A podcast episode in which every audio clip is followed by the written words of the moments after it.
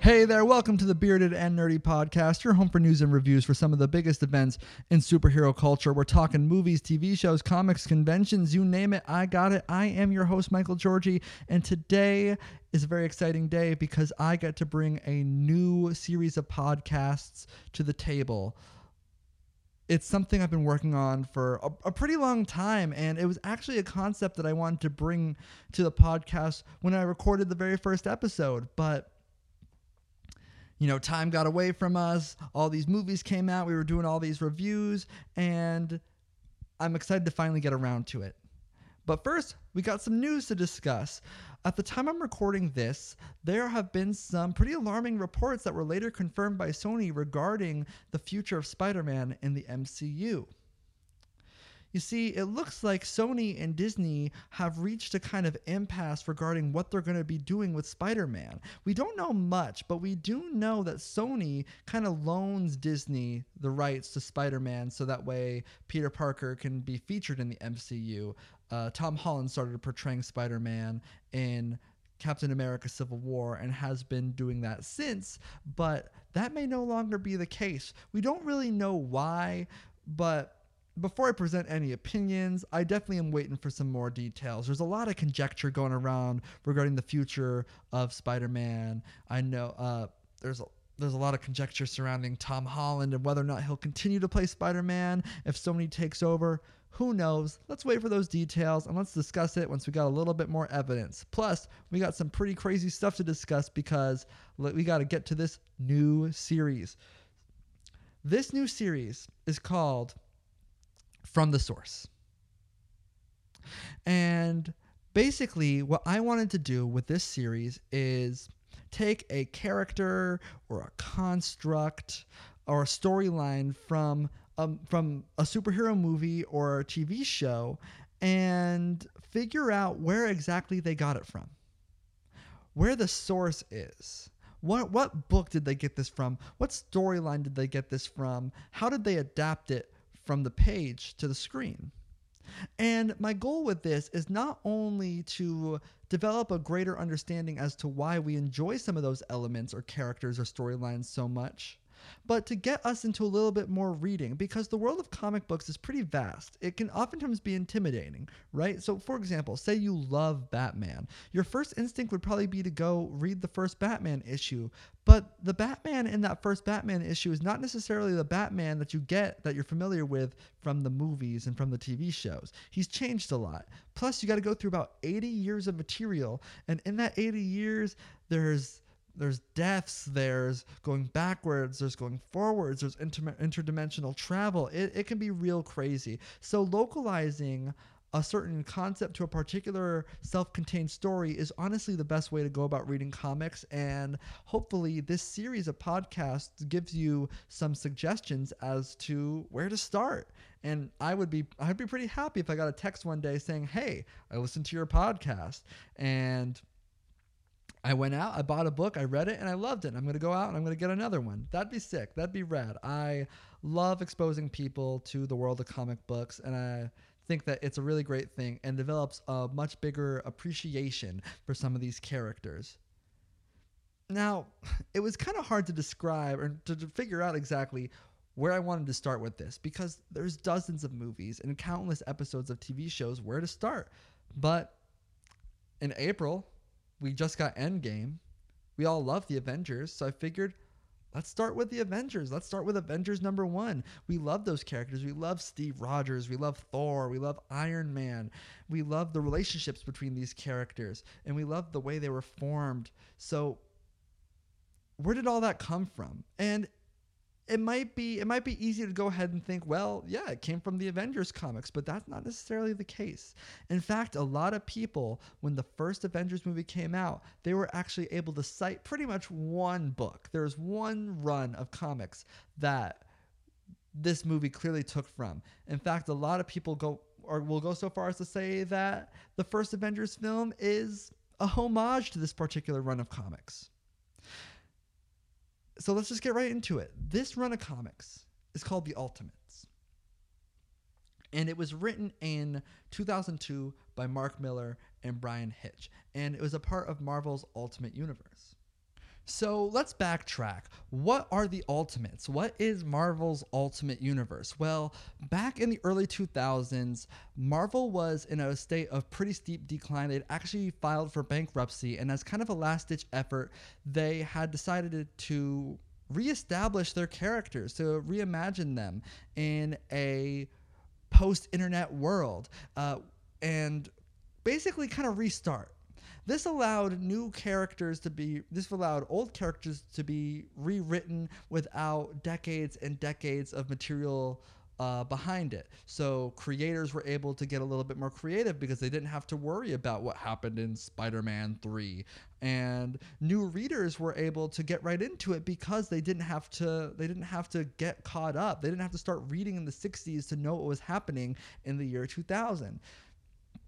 And it really breathed a lot of life into Marvel, and is probably solely responsible for saving Marvel Comics, to be honest. So what are the Ultimates? Well, the Ultimates is Mark Millar's retelling of the Avengers, and it was pretty highly acclaimed. It was pretty well received, which is interesting because when I say that the Avengers were reimagined, it absolutely was. The Avengers, the way that Mark Millar wrote it was pretty cynical. It was pretty dark, and which is something you don't expect, given that so much of this book was put into the MCU, which ultimately is pretty optimistic when you take out the Infinity War aspect of it. So where are those similarities? What exactly did come from the Ultimates?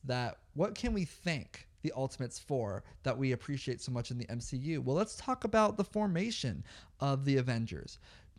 In the Ultimates, the Avengers were created by Nick Fury as a means of solving problems that the Earth didn't know about yet. That concept that we see in the Avengers is taken directly from the Ultimates. This is no coincidence. The Russo brothers, who are heavily involved, they directed a bunch of the Avengers and Marvel films and have had their hands in the MCU pretty much since the beginning. They're huge comic book fans. In fact, Joe Russo wrote the foreword for the trade paperback for Volume 1 of the Ultimates reissue. So he is not shy about saying, yeah, there's a lot from this particular run of books that I decided to put into the movies. And this could be because Mark Millar kind of retold the Avengers in a way that's a little bit more realistic, in a way that we as a 21st century society can kind of imagine. We can kind of imagine that the Avengers would be more or less a secret initiative at first. We can understand that this would be somewhat of a government operation. But the similarities between the Ultimates and the MCU doesn't stop there. Another one is actually the entire team structure. So get this. The Ultimates is comprised of Nick Fury, Captain America, Thor, Iron Man, Hulk, Black Widow, Hawkeye, Wasp, and Ant-Man. Again, this is not how it was in the original Avengers. In fact, the original Avengers, the lineup changed right after the second issue, and the first one didn't feature, like, say, it's hard to remember actually who exactly was in the first one, but there was a lot of folks missing. Captain America wasn't even in the first Avengers lineup, and after the second issue, that changed, and the lineup changed pretty heavily, but at no point did it feature this exact lineup. This exact lineup comes directly from the Ultimates. And you might be thinking, well, the Wasp and Ant-Man aren't in the first Avengers movie, and we're getting a little deep here, but if you look at the concept art for the original Avengers lineup for the movie, you see that Wasp and Ant-Man are actually in there. So they were intended to be in there. Again, another similarity that the Russo brothers decided to toss into the pot. And again, it's because this book is, it's realistic. It's hyper realistic. It's not, it doesn't have that sort of whimsical, fantastic comic book vibe. It is very much so supposed to feel like this is how it would be if the Avengers existed in our world today. Now, of course, the MCU reimagined it in a much more positive light. Another, and the last similarity, and probably the most significant similarity, is the appearances of the characters. I mean, if you look at Black Widow and Hawkeye, the whole all-black S.H.I.E.L.D. uniform, and especially the relationship between the two, that they were already members of S.H.I.E.L.D., is, before the Avengers even formed, is another concept taken directly from The Ultimates. Nick Fury with the eye patch and like the trench coat and all that is directly from The Ultimates. So if you go back and you read this book, you don't really got to start from scratch if you've seen the Avengers. You already kind of know the dichotomy. You know the relationship between S.H.I.E.L.D. and the Avengers. So these are huge traits that were just, you know, lifted from this book and put into the movies because they're so compelling. But that's kind of where our similarities stop, because there is a massive contrast between the MCU and the Ultimates and the Ultimate series. One, like I said, the Ultimate series is pretty dark. It's pretty cynical, and that's just kind of Mark Millar's style. It's Mark Millar's thing to reimagine heroes in a darker sense, and that is the case here. So let's discuss those contrasts. What is different? Well, if you're looking for a book about superheroes that do the right thing, you should probably turn away, because the way Mark Millar kind of sees it in this book, when you get a bunch of people that have abilities that put them above the law, they're not always going to do the right thing. There isn't always a good and an evil. Not to say that they're doing the wrong thing, but their motives are a little flawed. They are real people, and they have some of them have very selfish reasons for fighting the fight that they're doing. So a lot of the book is centered around making the Ultimates, as they describe them. They are called the Ultimates in this book. They're not called the Avengers. The focus is largely on making them look good in the public eye. And that is actually where a lot of their problems lie. Hulk is featured heavily in this book, and he becomes quite a bit of an issue. He's not an asset. He's a problem. And the Hulk, oftentimes, he's a big deal in this, because he is both kind of a hero and a villain in this book, in the sense that his own motives oftentimes trump the overall mission of the Ultimates. They are kind of selfish people. So let's take a look at some of those individual characters, right? Let's take a look at True and Blue Captain America from the MCU. That is not how he is in the Ultimates. In fact, the way he is in the Ultimates is almost a little too believable, right? Captain America is a surviving veteran from World War II. He is from the 40s. So the way he carries himself and the way he acts doesn't always translate well to the 21st century. He's a patriot. He's from the 40s, so he's pretty neoconservative. The way he approaches relationships, the way he approaches women, the way he approaches that machismo is very much so indicative of that overtly masculine 1940s guy. So he's not necessarily as politically correct as we would like him to be in the 21st century. And they address that. The other characters have a really hard time with that. Let's look at Thor, for example. In this book, it's questionable whether or not Thor is actually a god. You know? So Thor, you know, claims that he has the power of Odin. He claims that he is the god of thunder, but he's a protest hippie. He doesn't want to join the Ultimates because it's a government organization, and he finds that the government, whenever they get involved in anything, war and violence is afoot, and he doesn't want to get involved with that. And as a result, the rest of the Ultimates, they know he's powerful, so they want him there, and they know that he's got powers, but they don't really quite believe that he's a god. In fact, they think he's kind of crazy. And for my Thor fans, including myself, this can be kind of an issue. Let's look at Ant-Man and Wasp, the fact that they have massive domestic abuse issues. Wasp is like an alien of sorts. It's an incredibly different reimagination, and that's a really dark, it's a really dark and a really kind of scary portion of this book, but again, Mark Millar writes it in a way that's kind of hyper realistic, and it makes us analyze, how is this how it would be? Is this how would our heroes have these problems? Would they be perfect people? Hulk is kind of classic in the sense where he's a little less restrained.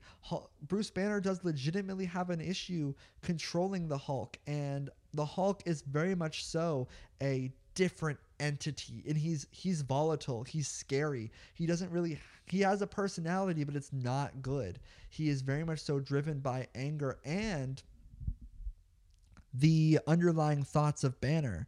So Hulk kind of sympathizes with the issues and the struggles that Banner goes through, but doesn't always take it out in the best of ways. So again, it's dark, it's violent, there's blood, it's messy, and ultimately it's just important to describe the Avengers are toxic.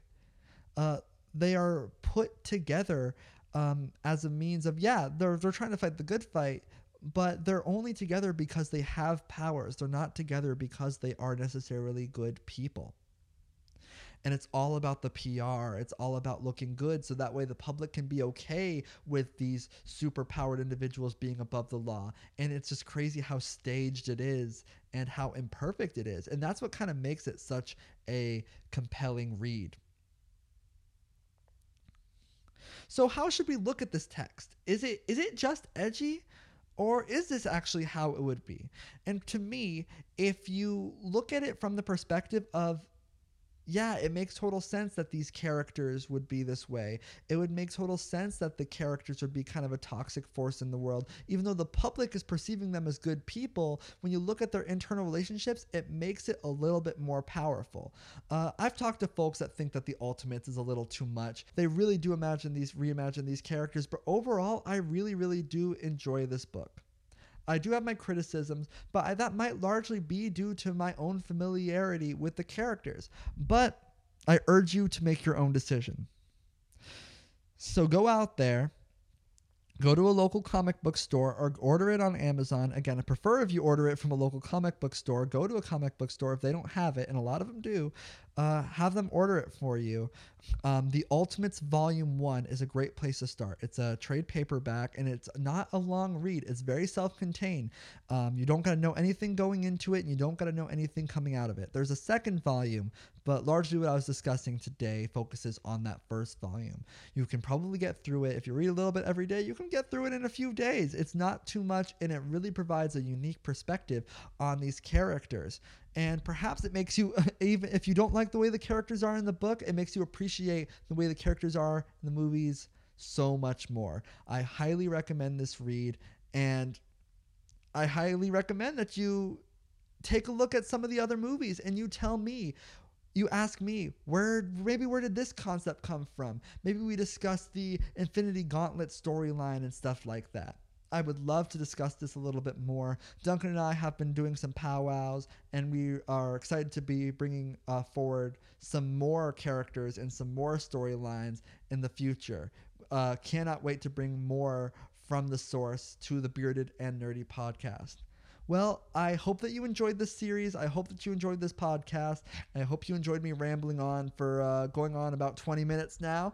And I hope that you go out there and you read some comic books. That's going to be it for me. Give me some suggestions. I can be found on Instagram on @bearded_and_nerdy. If you got me on Facebook, shoot me a message. I'd be more than happy to take those suggestions. That's all for now. See you next time. Peace.